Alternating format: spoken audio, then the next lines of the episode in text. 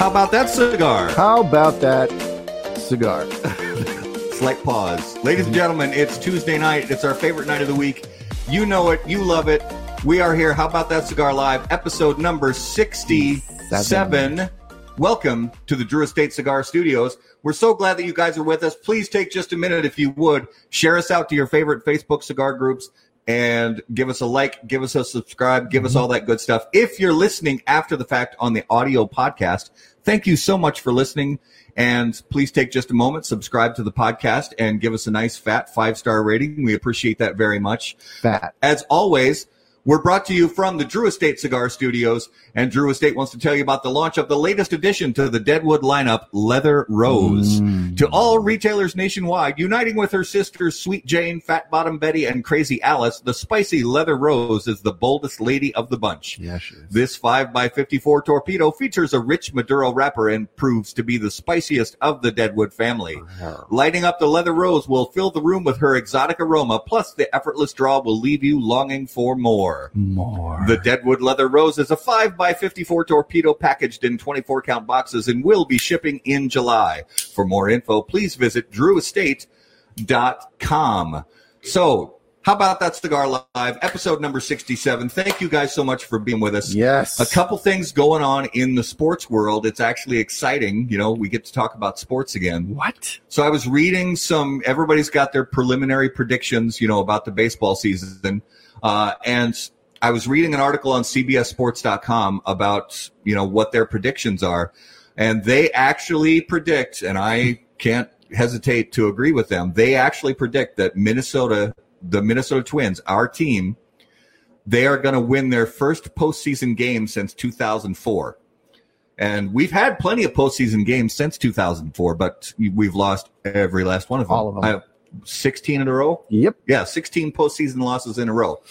So it's time mm-hmm. for us to win. But they yes. did say, and I, I hate to agree with them, but unless the first team we face in the postseason is the Yankees.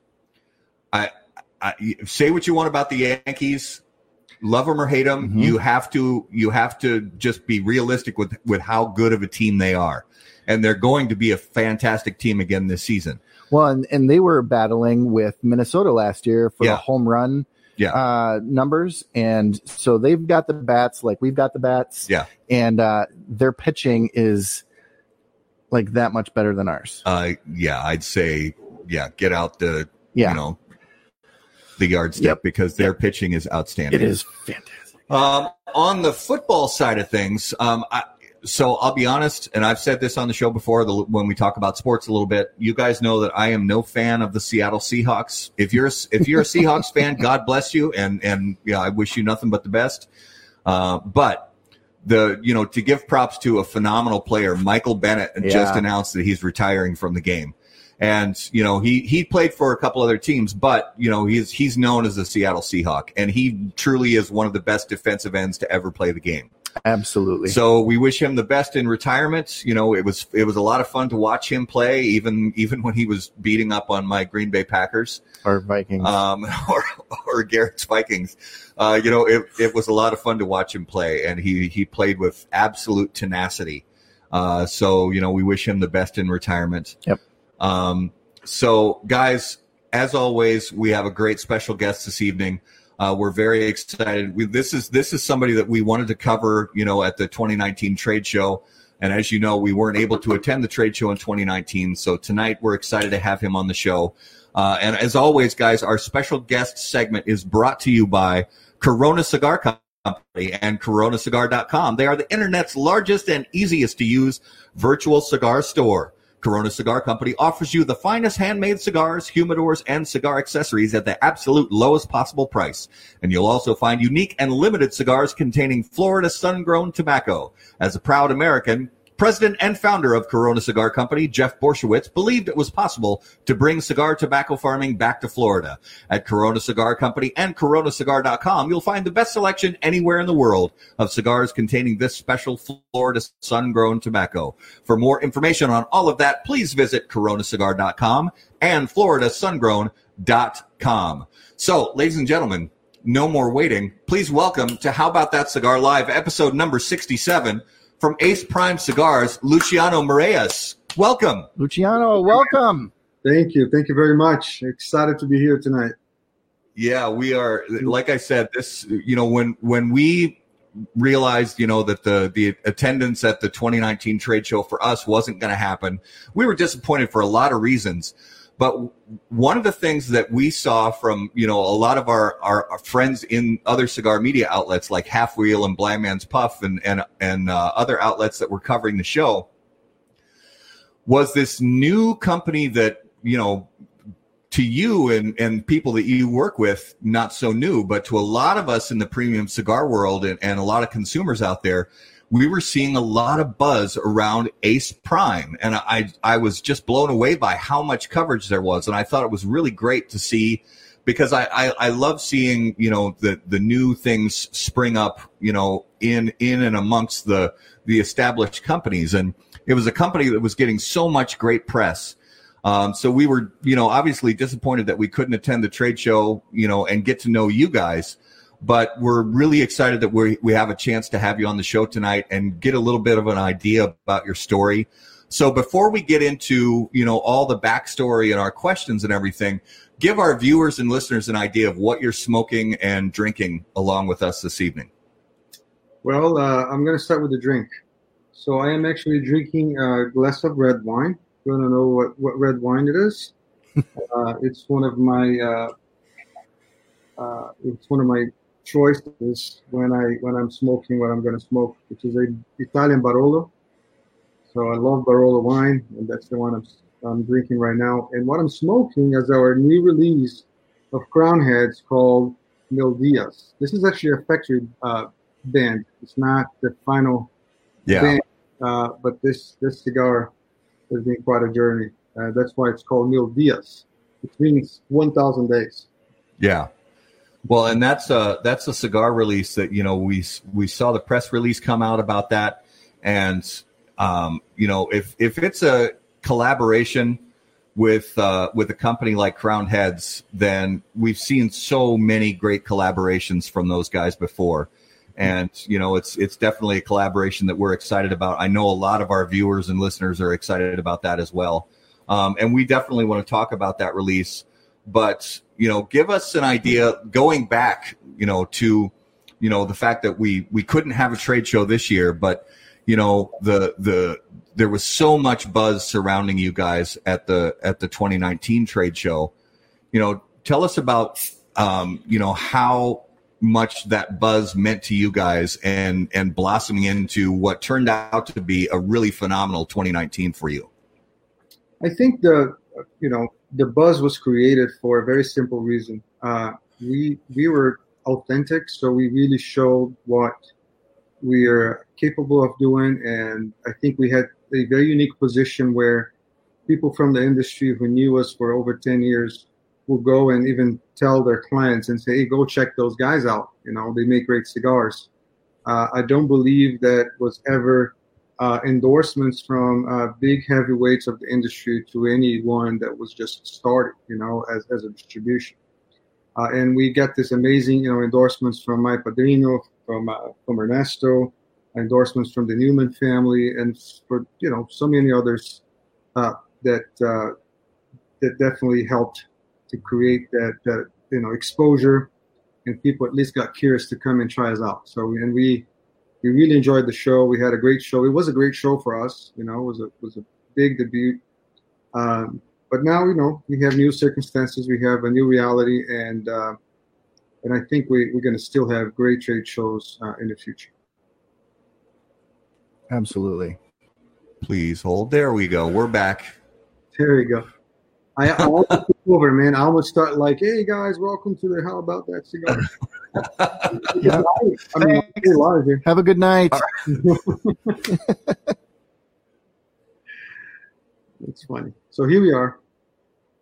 All right. That's so the, Matt, you were talking about. So we were we're going to talk about what we are smoking tonight. Um, so Garrett and I fired up some of these this evening. Uh, I just fired up the Pichardo, Connecticut, which I did sample a couple days ago and loved it. That's why I wanted to smoke it on the show tonight. And Garrett is smoking the... I am smoking the Pichardo... San Andreas. San Andreas. Is actually, this the same? That's that the Habano. That's the Habano. Oh, that's the Habano. Dang it. You were going to fire up the San Andreas. And I you was. fired up the wrong one. I grabbed the wrong dang one. Well, you know what? There, there, still, there is no wrong choice there. It's Yeah, it's, yeah, it's still going to be good. There's there's no bad cigars in that bag right there. No, because this is already doing things to my face that I love. So um, one of the things, Luciano, that we love to understand and get to know from the people who we have on the show is, you know, backstory. And there's um, there's so many different interesting stories out there. We have we've talked to people who've, you know, had families in in the tobacco business going back generations and generations, and we've talked to also people who who literally are have only been, you know, working in premium cigars for less than a year, um, and and so many things in between as well. So um, I actually spent some time researching you, and and just so you know, we had an idea about you before the show, and I just loved a lot of the stuff that I found out about your backstory. So uh, give everybody just a little bit of a snapshot of of your backstory and and and how that sort of blossomed into a love for premium cigars?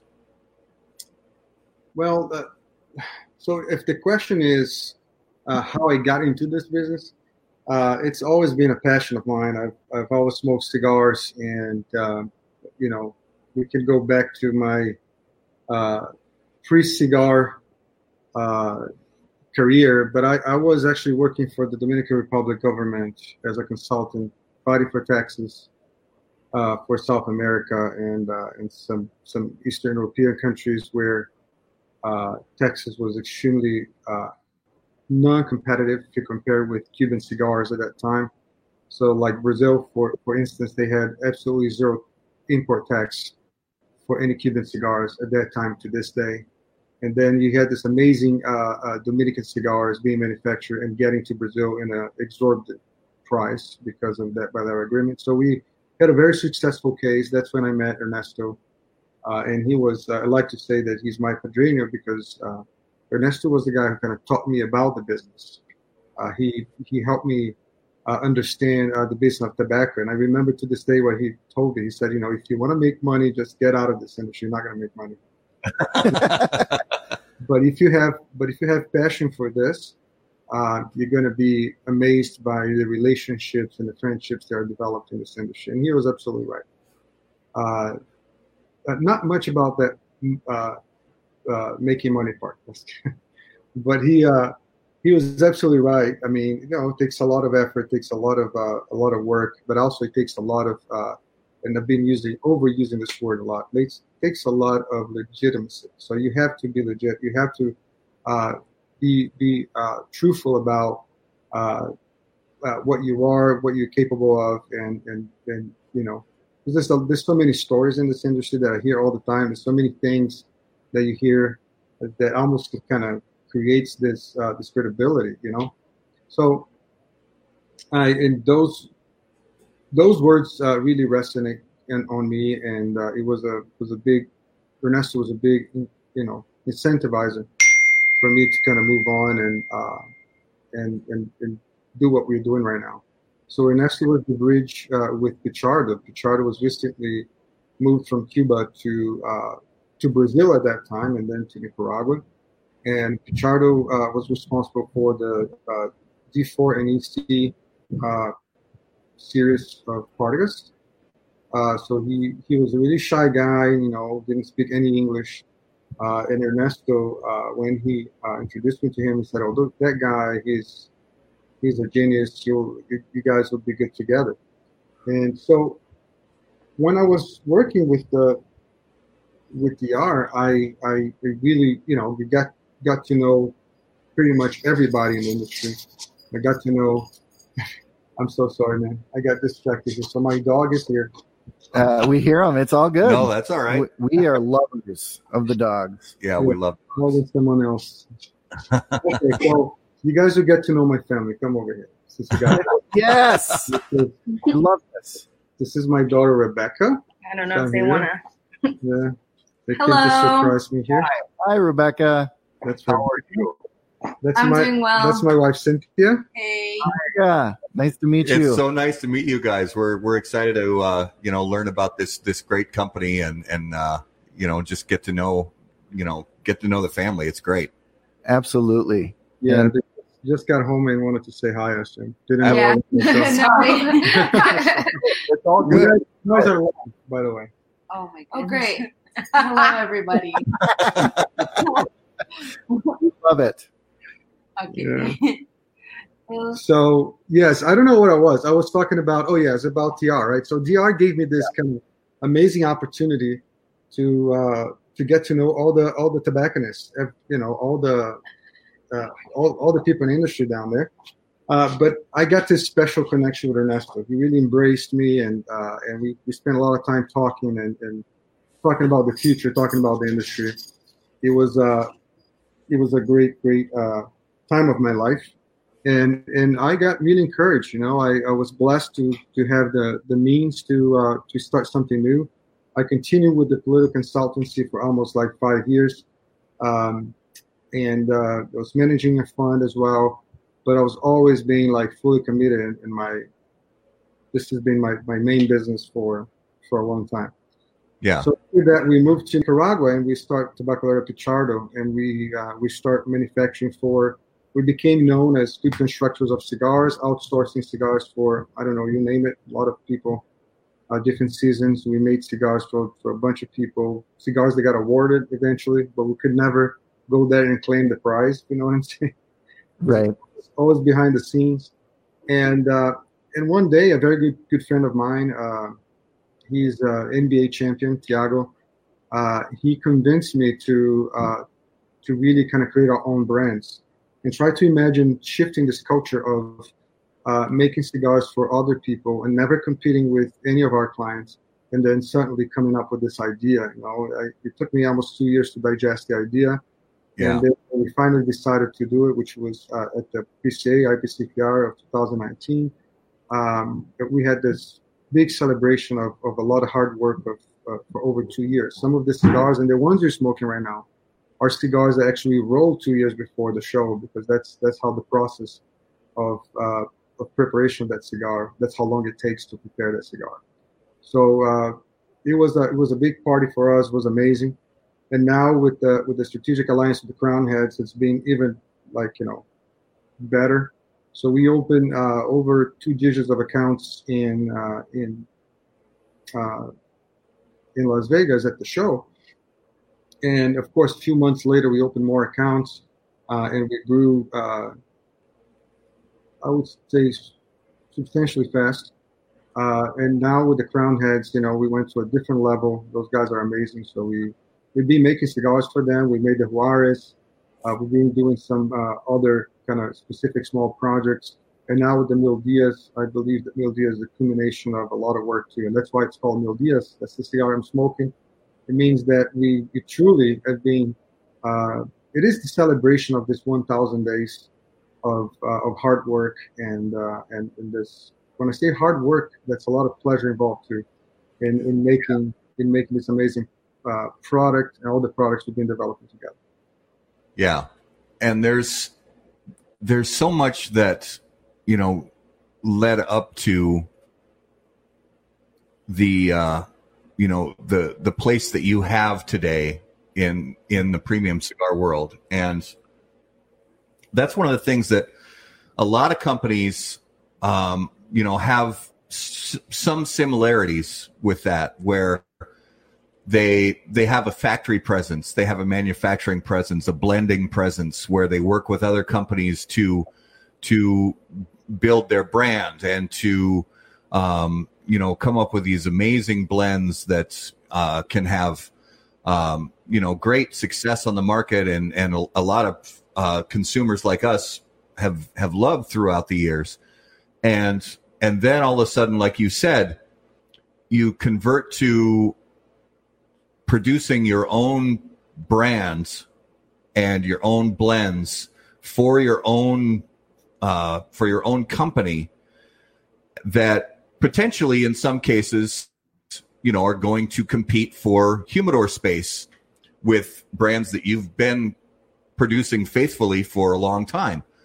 Um, so that has to be a tricky situation sometimes. Um, but at the same time, I know that it, my experience with the premium cigar world is there the relationships in the business are so strong, and it's filled with so many great people who actually, it, it, even though there's an implied competition, there's also a camaraderie and a and and almost a mentorship that goes along with it. So what what did you notice with those relationships as they transitioned, you know, from from uh, manufacturing partner to, you know, a little bit of competition, but at the same time, you know, did you have people saying, hey, you're going to compete with us now, but I still wish you all the best? What was that like when that first started transitioning?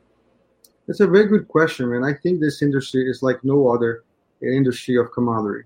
So you see a lot of people supporting each other. And remember that we grow tobacco and we trade a lot of tobacco. A lot of people use our tobacco. We use other people's tobacco. We uh, we, we buy, we sell. So the relationship always existed in the cigar industry. That's something that people don't realize. You know, I, I truly believe there's no competition at all. Of course, you know, in my in our position, we had this comfortable position of just being manufacturers, uh, and we are we are we are actually happy to be in the backstage and work behind the scenes, you know, and we, we consolidated our reputation by doing that. Uh, so what I did, I told you, you know, it took us two years to digest and make sure that we we are we are, you know, going to do this. And I, I remember having conversations with many colleagues and saying, hey, I I, I might do this. Would, would would you be okay with it? And then, you know, and I can tell you that ninety-nine percent of them validated our decision, uh, which is crazy. You know, if you, if you look at, uh, at any other uh, consuming product and, and try to do the same, you know, it's it's always uh, it's always uh, an issue. So in our case, there was no issue whatsoever. Of course, we have to kind of shift a little bit. Stop. We stopped some of uh, ma- most of our uh, production that we were doing for other brands and focus in ours. We still maintain a couple of um, of other uh, other brands. You know, Crowned Heads was one of them, and uh, and now, you know, we not only manufacture Crowned Heads cigars, but we are we are happy to to uh, to you know do this alliance. And Crowned Heads is now distributing all these Prime products. Uh, and, you know, this road show we had a couple of days ago, I mean, I mean, it's still going on. I went to a few two days ago.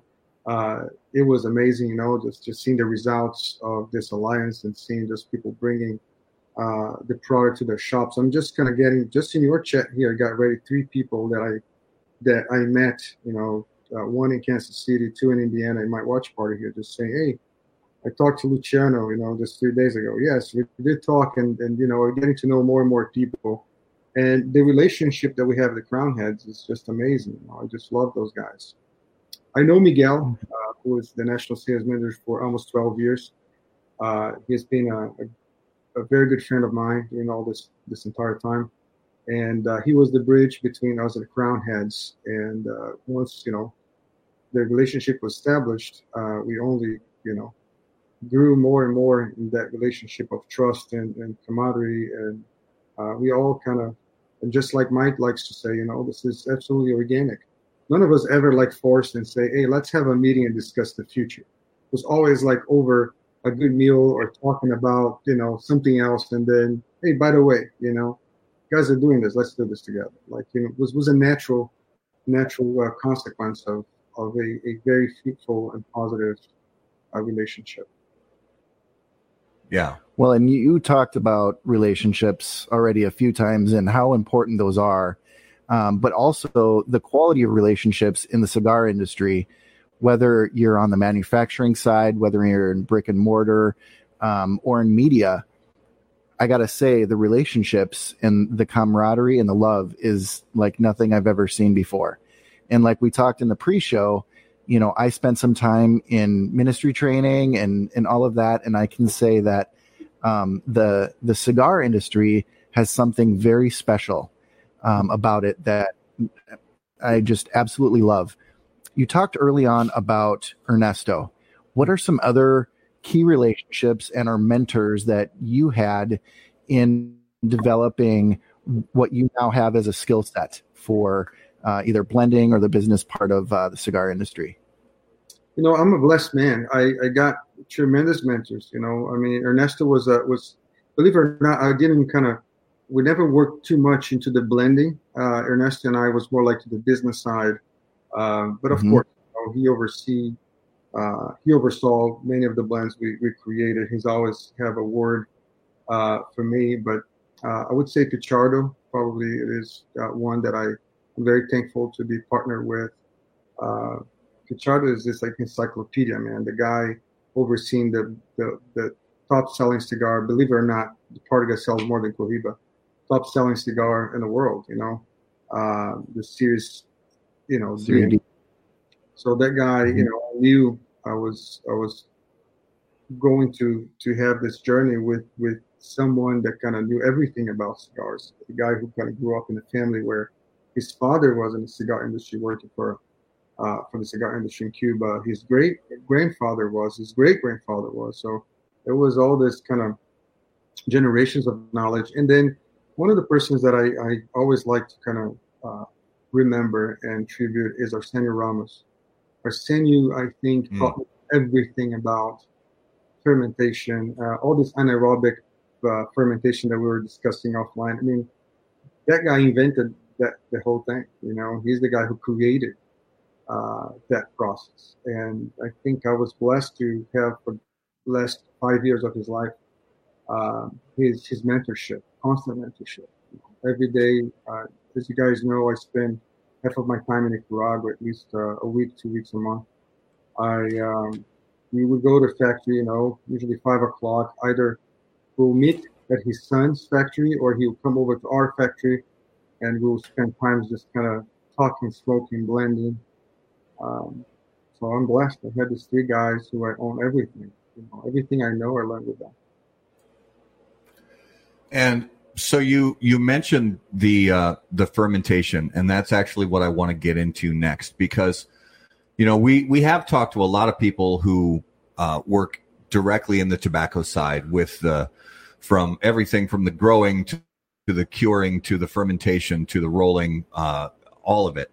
And that's one of the things that Garrett and I love to talk to people about is the little differences, because at the end of the day, you know, we're talking about tobacco that's um, essentially goes through the same process before it reaches the end consumer. But what we like to dig out are the little differences with each factory that that set them apart.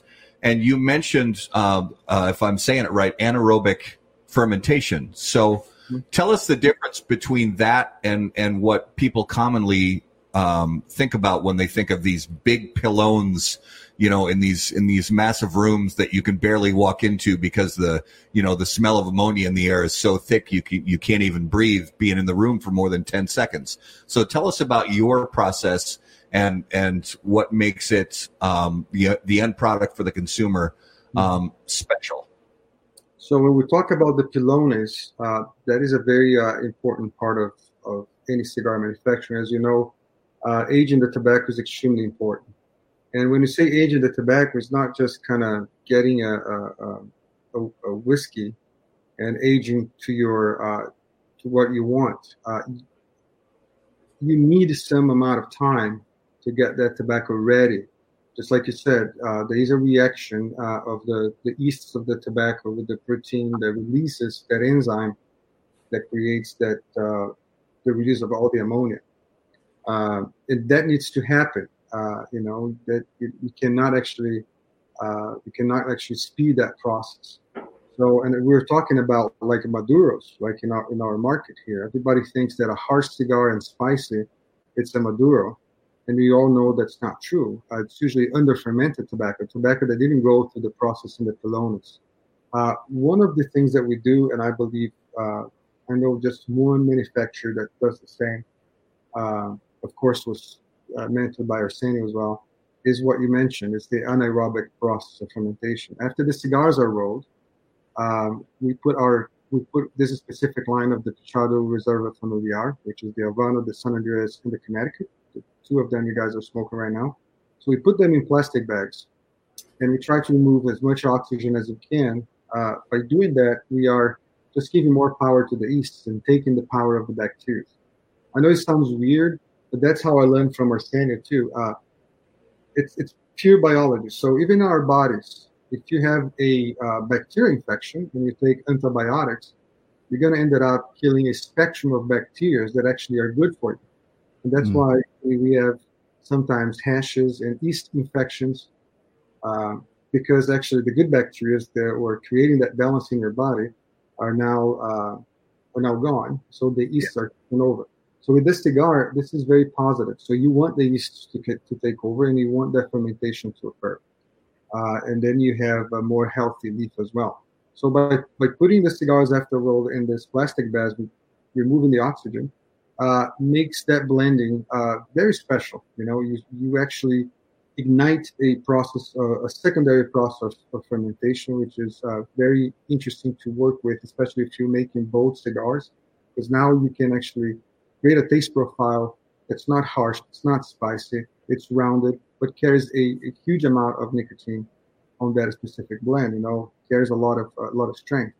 Uh, like the cigars that you're smoking right now, the Connecticut that you're smoking, Matt, has uh, has uh, one and a half leaf of Ligero. The cigar you're smoking, this Habano, uh, has it's a double Ligero, but it's just not going to feel anything in your front palate. And the reason is because it goes through this process, and then after that, fifteen more months uh, of aging, and then you release the product.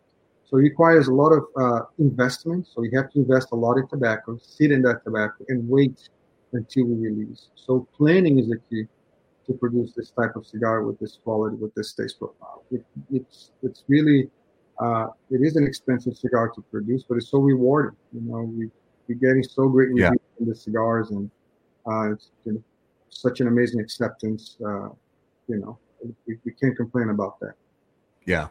Uh, during that. Uh, when we were just letting Luciano talk about that special fermenting process, um, I nearly punched Matt because I am in a enjo- good way. I am enjoying this cigar so much. It is very special. Um, to to call it smooth and creamy, um, I take back all the times I said that before about a cigar. Um, it is absolutely delicious. Thank you. This. Yeah, coffee and awesomeness is just well. And from a you know we we don't do a ton of tasting notes on the show. We uh-uh. save that for our reviews, but we do occasionally when we're smoking cigars on the show. And you know this one, like I said, I, I snuck a taste of one a couple days ago and, and smoked one of these Connecticuts. And it's the thing I really enjoy about this one is. There's there's a very interesting mix of of something that reminds me of of butterscotch. You know, it's sweet and smooth, but there's also a sort of smokiness, you know, like a campfire hickory kind of smokiness to it. Um, with there's no harshness, there's no uh, there there's just hints in the retrohale when the smoke comes out of the nose. You know, hints of, you know, little, little, you know, spice to let you know that, you know, there's mm-hmm. there's something there. But it's it's uh, that combination of the sweet sort of butterscotchy kind of thing, along with the hickory kind of smokiness is mm. something that I can't remember ever noticing that sort of combination mm-hmm. uh, before in in uh, in a cigar. And you you mentioned that the the Ligero in this blend, a lot of people stay away from Ligero when it comes to blending a Connecticut shade wrap cigar, um, most likely, like you already mentioned, not because of the strength, but because uh, possibly the Ligero uh, wasn't processed properly and and had some residual ammonia. Is that right? Yes, and actually, uh, it's a very good point. So this specific cigar, uh, we use what we call the hybrid Connecticut. If you if you pay attention to this Connecticut and put next to uh, any other Connecticut, you notice that this one is more opaque. It's not much kind of uh, shine. And the reason why is because this is a hybrid with uh, twenty percent of, uh, of Habano. So this is a Criollo hybrid of uh, with Connecticut. You know, technically it's a Connecticut because it's predominant Connecticut. Uh, yeah. That gives give us the ability to kind of build stronger blends with Connecticut and create different taste profiles, which was always the idea of Ace Prime. So how how in, how innovative can you be these days? So what, what can you create that's new in this market? There's so many factories making wonderful cigars. So it requires for you to take some risks and try different things. And I believe that the cigar you're smoking right now, Matt, is a, it's definitely a consequence of uh, of taking that risk to kind of blend something that uh, that will be uh, unique for uh, for people's palate. That that was the whole idea. And and the other two of this line was exactly the same thing. Though, can we, with the anaerobic process, develop a, a clean smoke, a clean uh, a clean uh, flavor, you know, where there's no harshness, no spiciness, but we can use a, a good amount of ligero, uh, because the more, the less seco you use, the less leaves of combustion you use, the more space you have to play with flavors. So mm-hmm. the because usually, even because of the mass, the density of, of the seco is extremely thin. So you have to use a lot of seco to create eventually some sort of uh, of, of flavor experience. You know, the, the Steli seco has a little more predominance than any other seco, but still not enough. So it's almost like a, a, a, a we call vanilla, right? Like neutral flavor. Yeah. Uh, so the less seco you use, the more viso and ligero you use, the more flavorful cigars you have. Uh, and, and that's what we try to do with this line of cigars. Is a, there's a tremendous amount of viso and ligero, and then if you cut open the cigar, you see that's only half leaf of seco in each one of them. And and we don't often talk about M S R P on, on the show, but you've said this is a very expensive process for these cigars. Does this line all pretty much M S R P about the same price? If I tell you, you're not going to believe it. It's it's twelve dollars. No. Yeah. Yeah, that's a good price point, definitely. Um, there's that is a there. Uh, just from experience, and, and our viewers and listeners know, you, we've all smoked cigars. And one of the things we do in our reviews is uh, um, uh, the, is is taking into account the the price point of the cigars, and you know whether whether or not the cigar smokes equal to, better than, or worse than its price point. Um, and uh, I, you know, just you, you know, w- without getting into the official review process, you know, I'll say that I'll say that this cigar certainly smokes above its price point. Mm-hmm. Um, because and and and that's it's not an easy thing to do these days, is to to make a to put a product on, especially in tobacco, because mm-hmm. uh, I mean you, I know you have your own sources, uh, but you know blends blends often are made with tobaccos from s- some of your own farms, but then some farms you know oh, uh, you know tobaccos that you purchase from other from other suppliers, and um. It's getting tougher and tougher. We know from talking to so many people to source quality tobacco uh, at a decent price, and and you know going into the next few years is probably going to be a little tougher, you know, because you know of the uh, of quarantine and things like that that are probably going to make prices on a lot of raw materials increase. Uh, but you know, just uh, that that that rambling is just me saying that the cigar definitely smokes better than its price point. Definitely. Yep. Yep. Absolutely. So you mentioned you mentioned a minute ago about um, uh, your relationship, your, the friendship you have with uh, Tiago Splitter, and I want to know about the series, the M X S. You know, and you know, there's there's the the cigar that the namesake for Tiago Splitter, and then there's the cigar the namesake for for Dominic Wilkins. You know, how did those friendships uh, develop and evolve, and uh, you know, what, uh, you know, how, kind of how did all that come about with them, uh, you know, working with you to to have cigars created with their with their signatures on them? Yeah, so the, the M X S is a brand on its own. So we, we, we have the signature lines. This was an idea we had, uh, you know, a year and a half ago. Um, we wanted to uh, not just honor the career, but also send a message to the public uh, that what it means to to really live a life of maximum excellence success. And there's a little trick here. A lot of people think it's because of the celebrity sound. It's because Dominic Wilkins is such a, this uh, amazing uh, player, the best dunker of all times, and he's a legend, and Tiago Splitter, N B A champion. Those things I can tell you uh, that we are live. It's almost like small traps for, for a bigger message.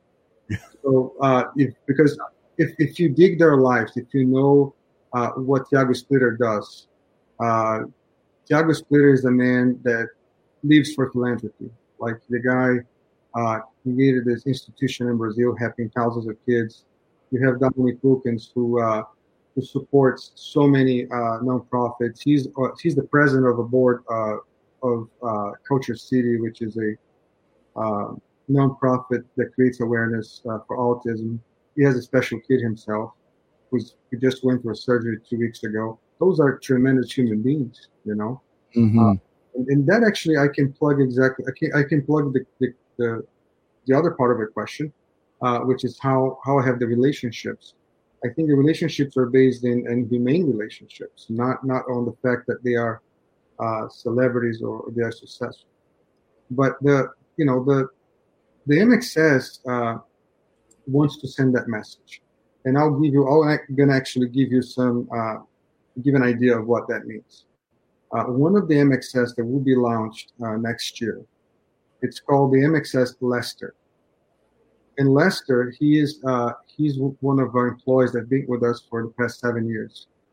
Uh, his story is beautiful. He was uh, actually he was a kid who was just basically living in the streets of Philly, and uh, and we we we got him to, to work for us. He was basically working in our factory when the factory was much smaller than it was right now, and he would just kind of wet the floor so the dust wouldn't go up. That was his job. Or like for a few months, and then he started learning every single process of, of the factory. Now he's our go-for guy. Like he knows everything, you know, in the in the tobacco. He represents someone who is a, who's a fighter. He fought for his life. Now he's married. He has a kid. He's developing his life, and and for us, this is maximum excellent success. So a lot of people think, oh, those are celebrity cigars. Those are cigars that you know, Dominic Wilkins is just to sell, you know. And it's not, believe it or not, uh, it is actually to send a positive message. Those cigars are, are tremendous. You know, Dominic Wilkins doesn't, uh, the cigar doesn't go through the anaerobic process, but it's extremely aged. The reason why it doesn't go through that process is because the, the average age in that tobacco that we have is pretty high. So we reached already the plateau of, of full flavor. Uh, and, and also that's a very good example of a cigar that uh, has the hero. You just don't, you don't kill it. Because it's, it's properly aged, it's a true Maduro. Uh, and then, you know, the, the Tiago Splitter is that kind of floral smoke, extremely floral. I know that's this overused term, calling everything Cubanist, but it is extremely Cubanist. Uh, and, and I think the challenge was, that this was all Pichardo's merit, so he blended that cigar, uh, was to create a floral taste profile with Nicaraguan leaves. I think that was kind of the whole idea. And he achieved, achieved that really well. So we're really proud of that cigar. We have now Adrian Gonzalez, which is another amazing human being uh, that's now being released in September. So uh, all the cigars are produced since last year. We're just gonna age in there, make sure they are uh, they are you know fine to be released. Uh, all the M X S lines uh, are uh, limit series. You know, we just didn't announce the, the quantity, but they are limit series. And uh, Adrian Gonzalez uh, is just this amazing smoke, very dense. Uh, it carries some uh, some Palo de Oro as well, but it's a bold, dark uh, cigar. It's a, uh, a Mexican Sonagre wrapper. It has to be Mexican Sonagre because he's Mexican. He said, I want a Mexican Sonagre wrapper in my cigar. Yeah. So, you know, we'll, we'll, we'll take care of it. So we tried to do something unique in that cigar. It will come in only one single vitola, which is a uh, fifty by six and a half, which is the, the actual cu- uh, Cuban Toro, or some people call it Canonazo. Um, it's a very good size. I love that size. But yeah, M X S is about actually, you know, uh, showing true values, not just the shallowness of, of being a celebrity just because. Yeah. You know? So yeah. It's about the life history. It's about the values that we care as, as, as human beings. And all, every single one of these guys who are signing these, these plans, they're not just friends. They are amazing human beings. Yeah. And that's it's it's nice to hear that and see that, because there have been plenty of, of uh, cigars over the decades that have been, uh, you know, essentially celebrity cigars, like you said. And I'm not going to name any names, but there have been plenty of them on the market. Mm-hmm. And some of them have been just fine. As as the cigar goes, you know, the, the cigar, some of the cigars have been have been good, but it, it's it's nice to, uh, you know, to to understand the stories behind these men and you know, humble beginnings and and giving back, you know, later in life, uh, you know, uh, on achieving success, you know, giving back to, um, you know, causes that that are near and dear to their hearts. Um, and the cigars are are not a means for them to increase their celebrity in any way. The cigars are a means for them to uh, possibly increase awareness of of a cause that they believe in, and also, um, you know, if, if anything, uh, foster some some better relationships in the world. And we know that mm. premium cigars. There is something about a premium cigar, sitting down with, with people who possibly you've never even met before, where you can foster relationships, you know, through this smoke rising up into the air that you you seem to not be able to get that kind of a uh, uh, uh, relationship building tool anywhere else. Yeah, it's true. I think uh, we talked about this. You know, cigars are just uh, an amazing. Uh, It's an amazing catalyzer uh, yeah. for uh, for different conversations and consequently, you know, good relationships. I remember, uh, you know, all, all, every single one of these relationships, Adrian or Tiago or, or Dominic, they occur, uh, you know, we got to know each other in very special circumstances. You always know a good friend uh, introduced us, uh, someone, you know, in common, like uh, Dominic I met Tiago. Tiago was his friend. He Tiago played for the Atlanta Hawks uh, a very little bit. So they, they got to connect and become friends. They they always smoked cigars together. So it was kind of a no-brainer, you know, just to send him samples and start talking to him until we had a chance to get to know each other. You know, I know his family. He knows my family. He knows my girls, my, my wife. Uh, so, you know, it becomes a very organic relationship. Um, yeah.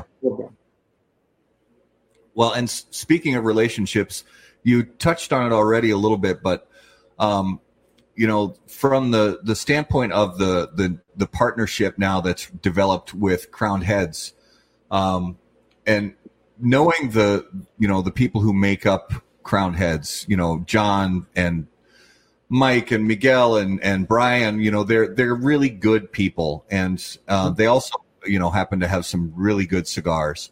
Um, but they also have, you know, like you said, you're they're they're handling now the distribution for you guys. Mm-hmm. Uh, but distribution, I think, a lot of times is sort of misunderstood. Um, and so, what what really led to that decision, as far as you know, because when you come to a decision like that together with with you know your side and their side, the it's a decision that has to be, you know, beneficial to your company, to their company, and also something that's going to in some way benefit the end consumer. Mm-hmm. Um, and so what does that all look like as far as what what makes it a good partnership for you guys? I think in one of those, like, perfect marriages, you know, uh, as I told you guys before, it's, it was extremely organic. I've been talking to Mike for almost two years, uh, and and we would, like, you know, consider some possibilities together since we start uh, blending and manufacturing for them. We've been talking a lot. I told them about our idea uh, of launching uh, Ace Prime, you know, uh, before we launch Ace, before anything else. Uh, and then, uh, I mean, Mike and John and Miguel and, and Brian, those guys are always being our side, you know, always cheering for us because they, they, they know the quality of our products. They're excited about the launching. Uh, when when everything happened, um, and by the way, this decision was made, as you can see by the P R, way before the COVID. This was, I think, we released this P R middle January or something. Yeah. Uh, we had no idea what's going to, to occur. A lot of people think that we merged because there was something going on, you know, like uh, I, either one of us were not doing well, which is not the case. Quite the opposite. We're, you know, growing and growing fast. Crowned Heads was doing really well.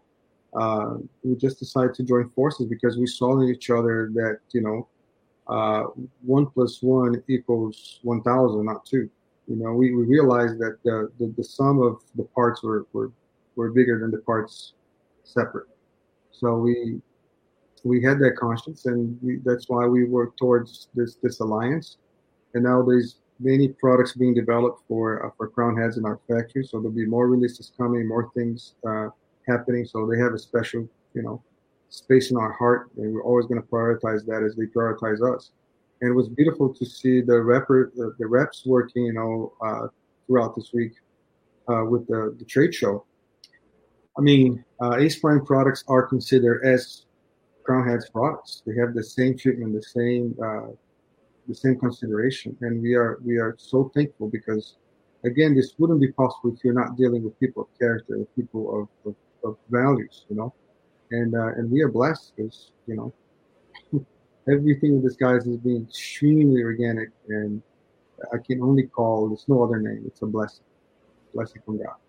Yeah, that's absolutely awesome. Um, so the the Mil Días is announced. It's coming soon, and uh, you also mentioned a couple other things. But you know, aside from the releases, which you know, we definitely want people to go to their local brick and mortars and check out these these cigars as they hit the market. Um, but from an overall standpoint, uh, what is it? What are your big hopes for for Pichardo, for Ace Prime, for the next, you know, three hundred sixty-five days? What what are you hoping for? The same we hope since we we started. Uh, I know it sounds very maybe.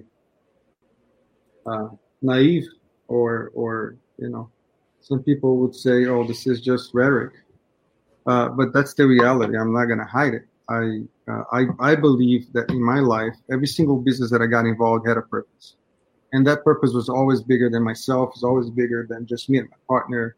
Uh, was it sometimes even bigger than my my family, my closest relationships. I always tried to kind of create an impact somehow. I never kind of differentiate charity from business. I think for me in my life, for some reason, those two things, they go together, right? Uh, so by employing more people in Italy, we are we are we are you know, empowering a bunch of families, a bunch of families like Lester, and uh, and by doing so, the product that comes out of their hands is special. I, I like to say that it translates into flavor. You know, the way you treat employees, the way you um, the way you do business, you know. So I hope that we can continue to do business, and then I, I ask God to kind of always have keep that in mind, you know. Uh, yesterday night I had uh, uh, Christian Eroa from C L E coming over for dinner here. He's in town. Uh, I happen to be in town as well, and we're talking about this. And then if you listen to the things he's doing, he's creating this breast cancer center in Honduras to help uh, to help the families of Honduras, not just his employees.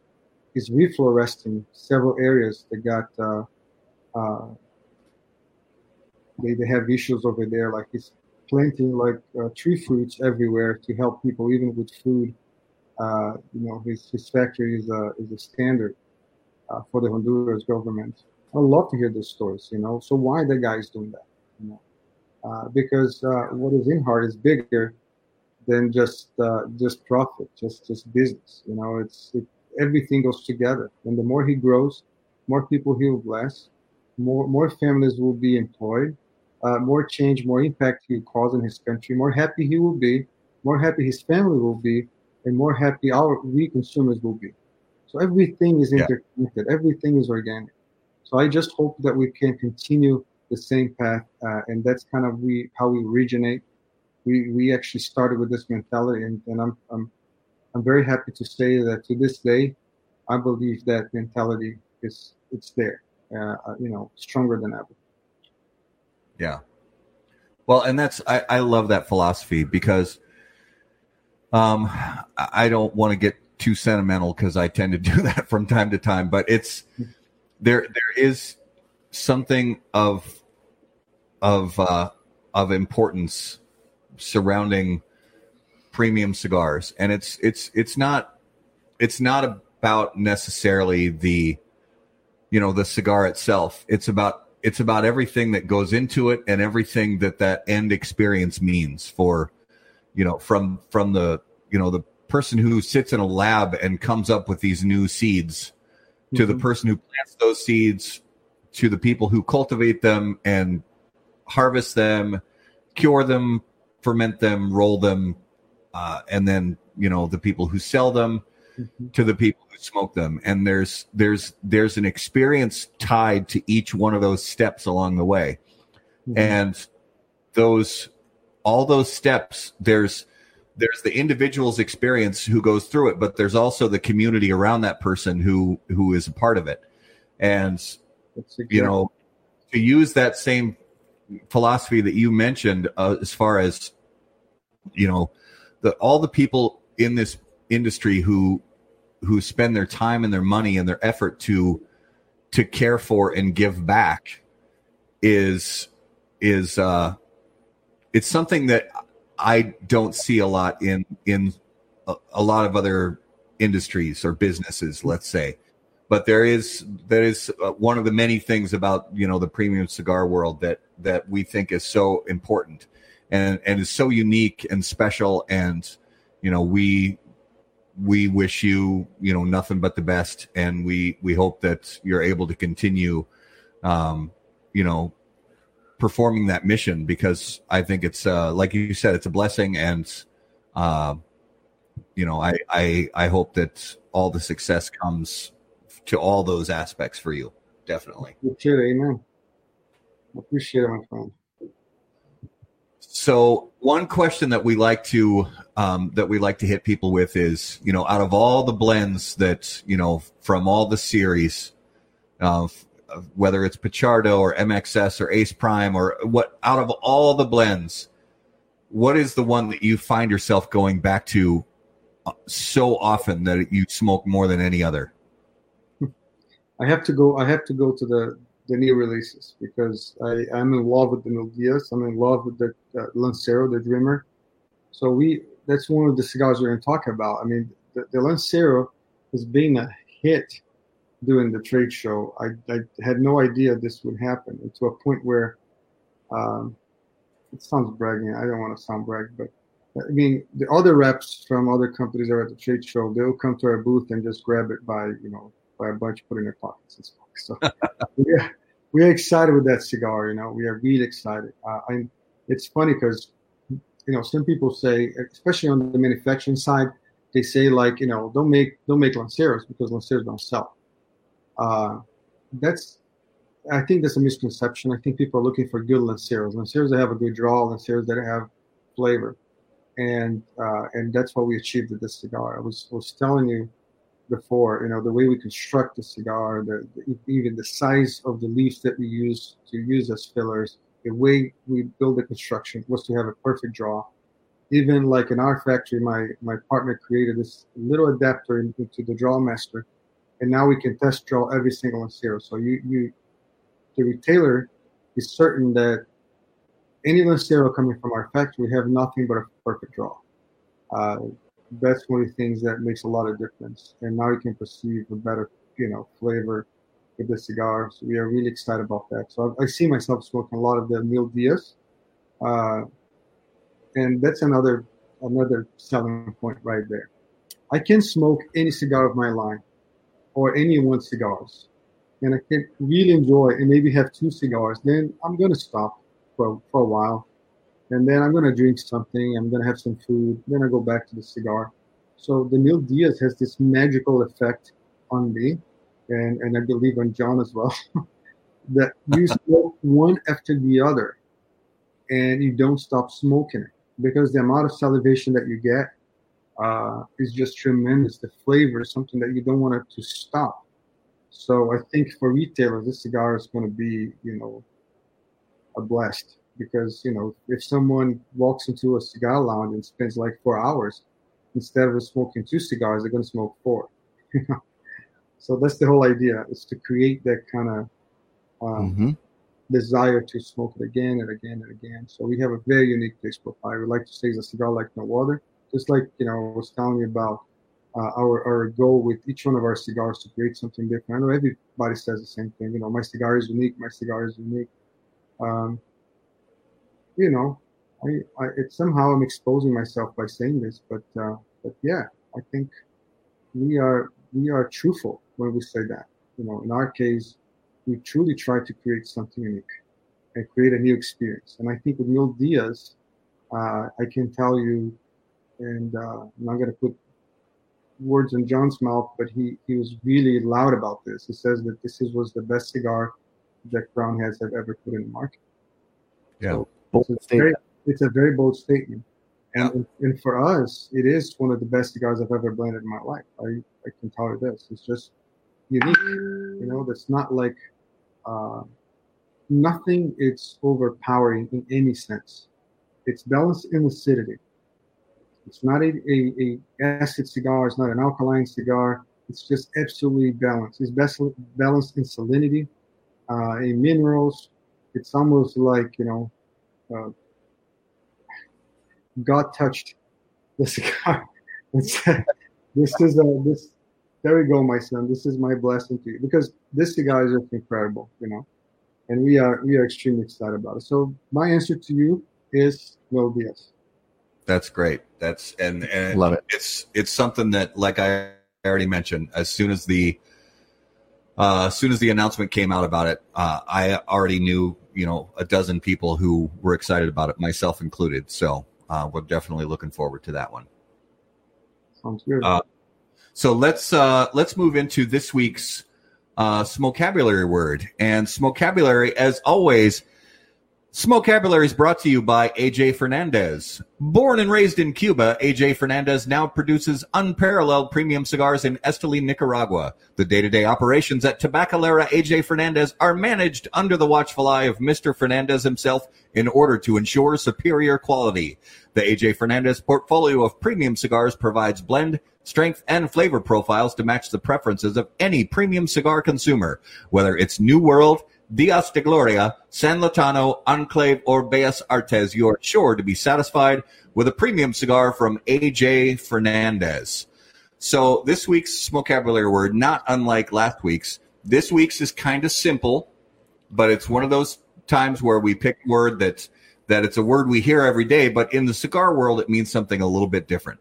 So this week's Smokabulary word is hand.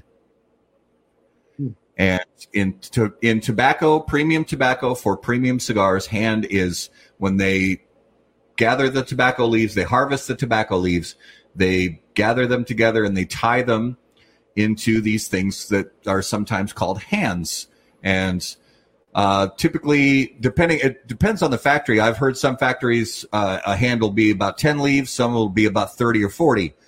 Um, and um Luciano, you can speak to this as far as your factory, but um, you know, typically uh, when the when the tobacco leaves are cured and then uh, you know, placed in the pilones for fermentation, you know, those hands uh, you know, allow you to keep tobacco leaves in a in a small group and be rotated on a you know on an easier in an easier way. So um, as far as w- what you guys work with, you know, what what are your in your factory, what do hands look like for you guys?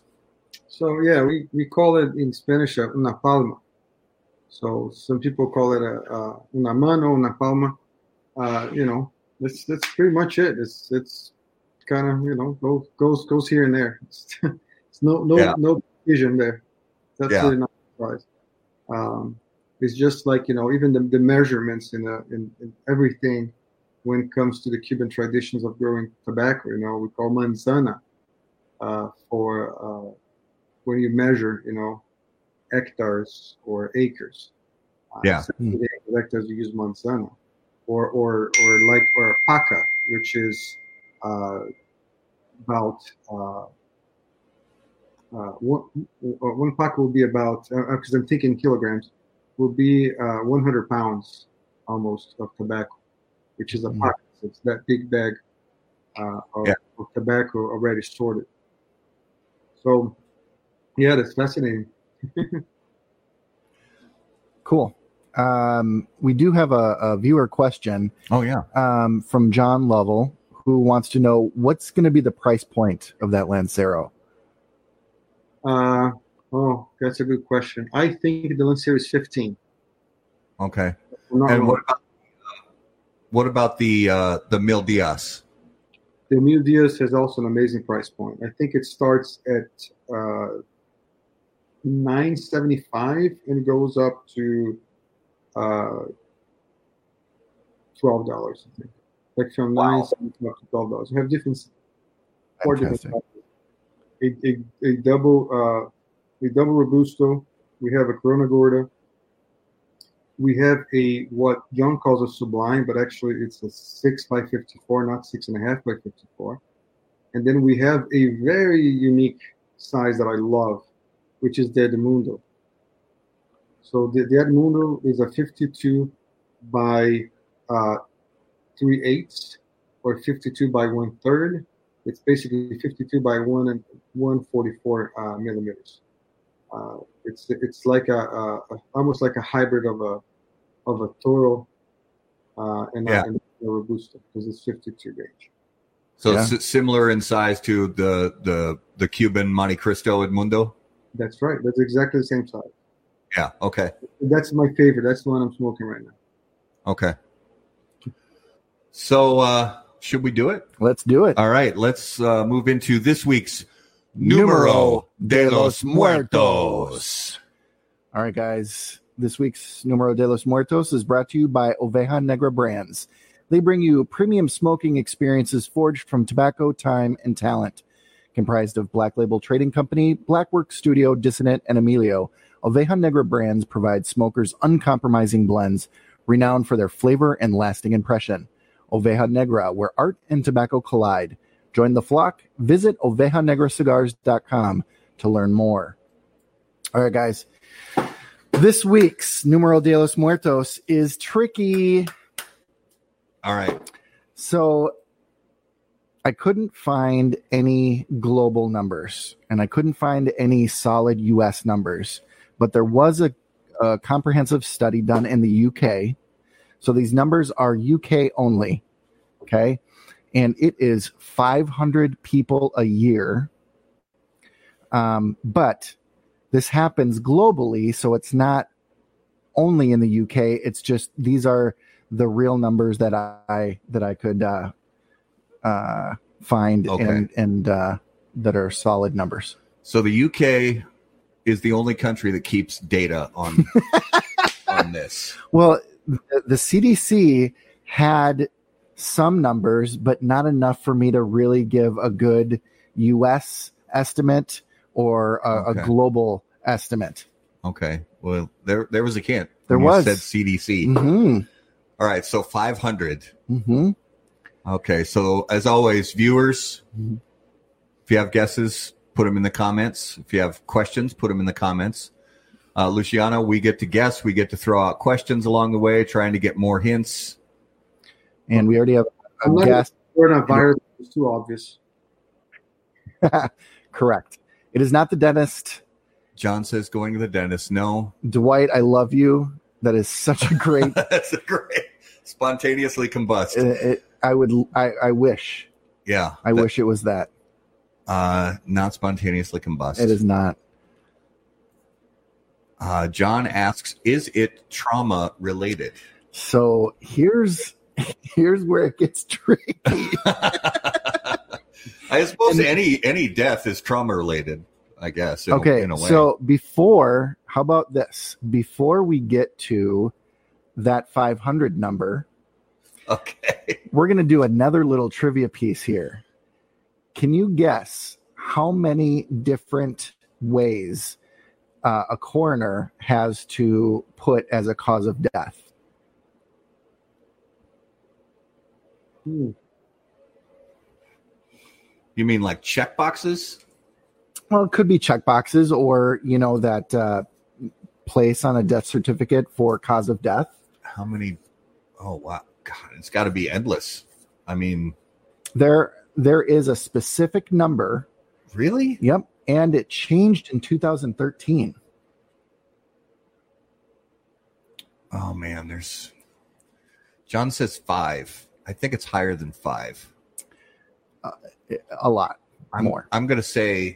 Can I, can I can I shoot some? Yeah, yeah man. Well, diabetes. It is not diabetes. diabetes.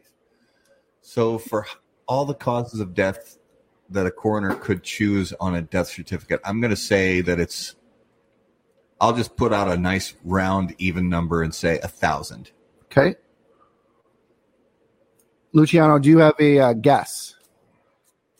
I don't know. I feel like we'll be less. We'll be like, I don't know, Oregon favors to, you know, uh, getting shot. Huh. Yep. So up until two thousand thirteen, the number was two hundred fifty official causes of death. Hmm. That's still a lot. In two thousand thirteen, it changed to two hundred forty. So they took out ten that no longer applied or misdiagnose um, causes of death. So they took out ten. Mo- okay, so... So now we're at two forty. Why would they take out ten? Anyway, I'm getting away from the yep. original. So the question. Original is five hundred. five hundred in the U K. You said C D C, so I'm thinking it has some. Is it related to some type of infectious disease?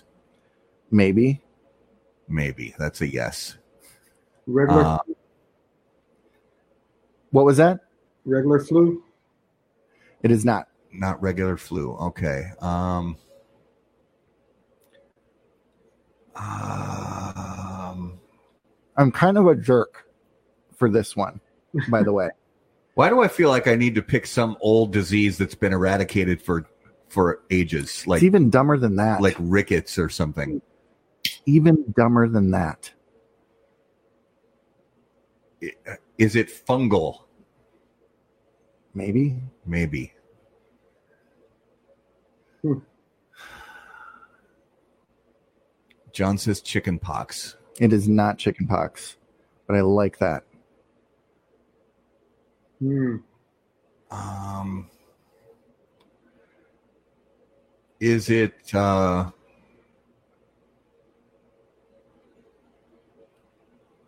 I need another hint. Is it flesh-eating bacteria?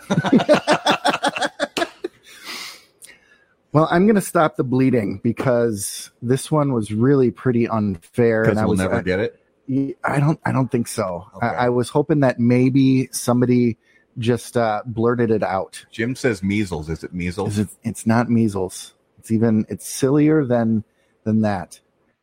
It is unknown. What? So five hundred people a year in the U K... have of, that is unknown. I protest. I protest because that's not. It's totally not fair, and I that's know that's not fair. That's that's this is the worst numero de los muertos ever. That is, I protest. I oh, I, I oh man. So here's here's the origin of this. Do you guys uh do you guys know of uh, the show uh, River Monsters? Jeremy Wade, he's a yeah, I've heard of it. World fisherman goes out. He was he was doing this thing in, in this village in India, and um, these people were dying from unknown reasons. And when you're out, you know, in the middle of nowhere, you know, I can see that happening. But then it made me curious: how many people are dying from unknown causes in first world areas? And Um, there is quite a bit, and C D C does have some information. I see the eyes you're giving me, I... but this is fascinating. Oh, okay. five hundred well, people in the U K. It, John protests yeah, John too. protests too. For, for I, I just feel the need to formally apologize to our guests and our viewers for the lamest numero de los muertos of all time. I think it's fascinating. Oh my God. Okay. Well. All right, that was this week's Numero de los Muertos. That was, yeah, I, I, I want to put more behind it, but... But you got it kind of two for one. That was a two for one. That was a you two got, for one. Because you got some information about classifications. So if you're wondering, there are two hundred forty possible official ca- causes of death. Causes of death. I want to know what the ten were that they took off the list. And I was looking for that. I bet it's stuff that's been eradicated, like... polio or right. or whatever, you know, diseases have been eradicated over the years. I, that, my guess is that that's what they took off the list, but I'm getting I'm getting ahead of myself. All right, Luciano, it's time for a lightning round. These are some fun, non-cigar related questions. Okay. If you could choose to hear the thoughts of one living person for ten minutes, who would it be and why? You could hear their thoughts for ten minutes. Uh, Desmond Tutu. Ooh, love uh, it. Because of the, because of the, I, I want to, I really wanted to understand um, the amount of altruism that takes a man to do what he did. Because he's living. If, he, if it wasn't a living person, I would say uh, Nelson Mandela, maybe. Oh, yes. Love All both right. of those answers. Good answer. All right. If you were about to get into a fight, what soundtrack music would come on? Wow.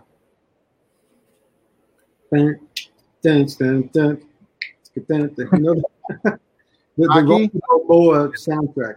What's the name of that yeah. song? Eye of the Tiger. Eye of the Tiger, yeah. Eye of the Tiger. That's right. I can't remember that one. Oh, yeah. That one.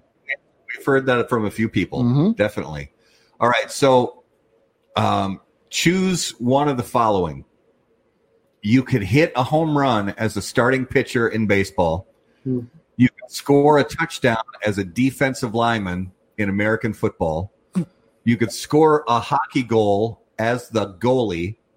Or you could score coast to coast in a soccer game as the goalie. I would say a touchdown. A touchdown. Oh, yeah. Yeah. yeah. So rare. I was just watching the other day some uh, some football uh, goof-ups from the, you know, the over the decades of uh, American football, and they showed the uh, um, uh, from the Vikings, Jim Jim Marshall, Jim Marshall running who, the opposite way, who picked up a fumble. And he ran the he ran it for a t- what he thought was a touchdown, but he went the wrong way, yeah. all the way to the other end zone, and uh, safety. He's got a safety. So, uh, but I it, love, it I is love soccer, by the way. But I think the, the touchdown was more like what I, what I, yeah. you know, you got to run, you got to fight, be strategic. Yeah, exactly. All right, so. Um, What is the what is the number one piece of advice that you would want to give to a somebody who is brand new to premium cigars? You know, they've they've just smoked their first or their second cigar. They're just starting to learn about it. What is the number one piece of advice you would want to give them? Don't rush. Take your time. Mm. You know, don't don't let anybody tell you what you think. Amen. Just, Yeah. No rush, you know, just kind of discover your, uh, the flavors, the taste profile that you like and enjoy it, you know. Just don't smoke for smoke. Just just kind of smoke, trying to understand. I like to say there's several, there's several ways for you to kind of enjoy music, right? Or actually listen to music. You can actually hear music or you can listen to music. You can play, pay attention to the notes and enjoy and, and, and, you know, jam out or, or close your eyes and relax and enjoy that song, whatever type of song you want, whatever type of cigar you choose, you know, just kind of really enjoy. Don't don't just kind of smoke because of peer pressure or because you you wanna you just want to impress someone. Just kind of really enjoy your cigar. Yeah. No, that's a really good answer. Yep, absolutely. All right, so uh, this week's Notable Smokable. Um, and so, Luciano, each week we talk about a cigar we smoked over the past week that was interesting to us. It could be something that's been on the market forever, or it could be something brand new that we just recently tried. Uh, the one I put on my list for this week uh, is uh, the Verena Farms Breakfast Blend. Hmm. And it's, I I have to be honest, I'm not even sure where I got this cigar. I, I was... I pulled out one of the drawers in my humidor, mm-hmm. reaching for something, and I saw this back there. And it's a cigar that's uh, wrapped in a fully wrapped in a paper tube with uh, uh, tissue paper underneath it, and like an El Rey del Mundo. Yeah, yeah, yeah. Kind of like that. And it's it's uh, uh, Connecticut wrap uh, cigar. I think it was pretty old. Um, my guess is it's probably been in my humidor at least five years, if not longer. And uh, it was good. It was good. It was uh, very extremely mild, um, but uh, you know, it burned well. Uh, it was it was good, and uh, it's. I don't know if it's a cigar I've ever seen in a store. I think it might be a catalog blend. Um, and again, I don't have a clue where I got it, but it may have been given to me. But it's it's been in my humidor for a very long time, and uh, so that was my uh, notable smokable for the week. Well, and I had the opportunity. Uh, so the last five days, I was up at our in-laws' cabin in uh, northwest Wisconsin, and sitting out by the fire overlooking the lake, I had a Black Label Trading Company Killer Bee, and man, was that tasty! Yeah, yeah, it's a good cigar. It definitely was very good, definitely. Um, so Luciano, obviously, for for you, you're smoking mostly your own stuff, but is there anything outside of your own portfolio that you've smoked recently that caught your interest?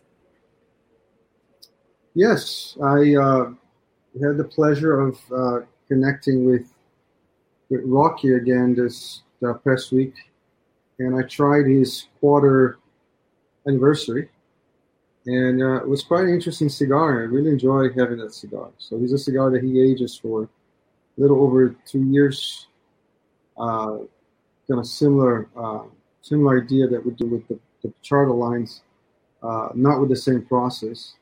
And I actually enjoy smoking that cigar, but I, I'm going to actually say another one. And yes, it is one of our cigars, but I remember vividly uh, smoking the, the Lancero. I think was probably uh, the second time I smoked uh, this Lancero uh, from this batch that came, you know, for the show.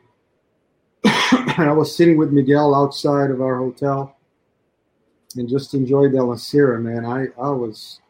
truly my zone with that cigar. It was amazing. Love it. Yeah, that's awesome. That's good. So upcoming in the next few weeks for our viewers and listeners, to let you know just a couple things we have coming up. Next week on July twenty-eighth, we're going to talk to Lee Marsh from Stolen Throne Cigars. And then following that on August fourth, we're going to talk to Tony Berrios from Stallone Cigars. And following that, on August eleventh, Mister Jeff Borysiewicz from Corona Cigar Company will be live on the show.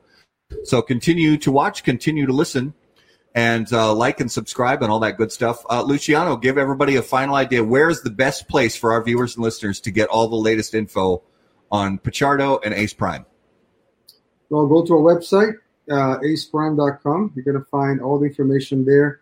Uh, of course, you know, all the cigar blogs, uh, you guys always do a good job with the press releases, you know, many of your colleagues as well. So just, just Google it and you find it. But if you want to go straight to the source, go to uh, uh, ace prime dot com or go to crown heads dot com. You'll find all about us. Fantastic. Awesome. Luciano, it was great having you on the show. It was great meeting your family and uh, getting to know a little bit about you. We really appreciate your time and, and uh, for all you're doing in the industry and in uh, – philanthropy. Thank you guys. Thank you very much. Yeah. Thank you for uh, the invitation. I really enjoyed the conversation. Yeah, thank you so much. So uh, as always, guys, if you have any questions, you can email us directly at how about that cigar dot com. You can email Garrett. You can email Matt. Uh, and you can also follow us on Twitter and Instagram at H B T Cigar. Find us on Facebook, facebook dot com slash H B T Cigar. And until we see you guys next time, burn cigars, not bridges.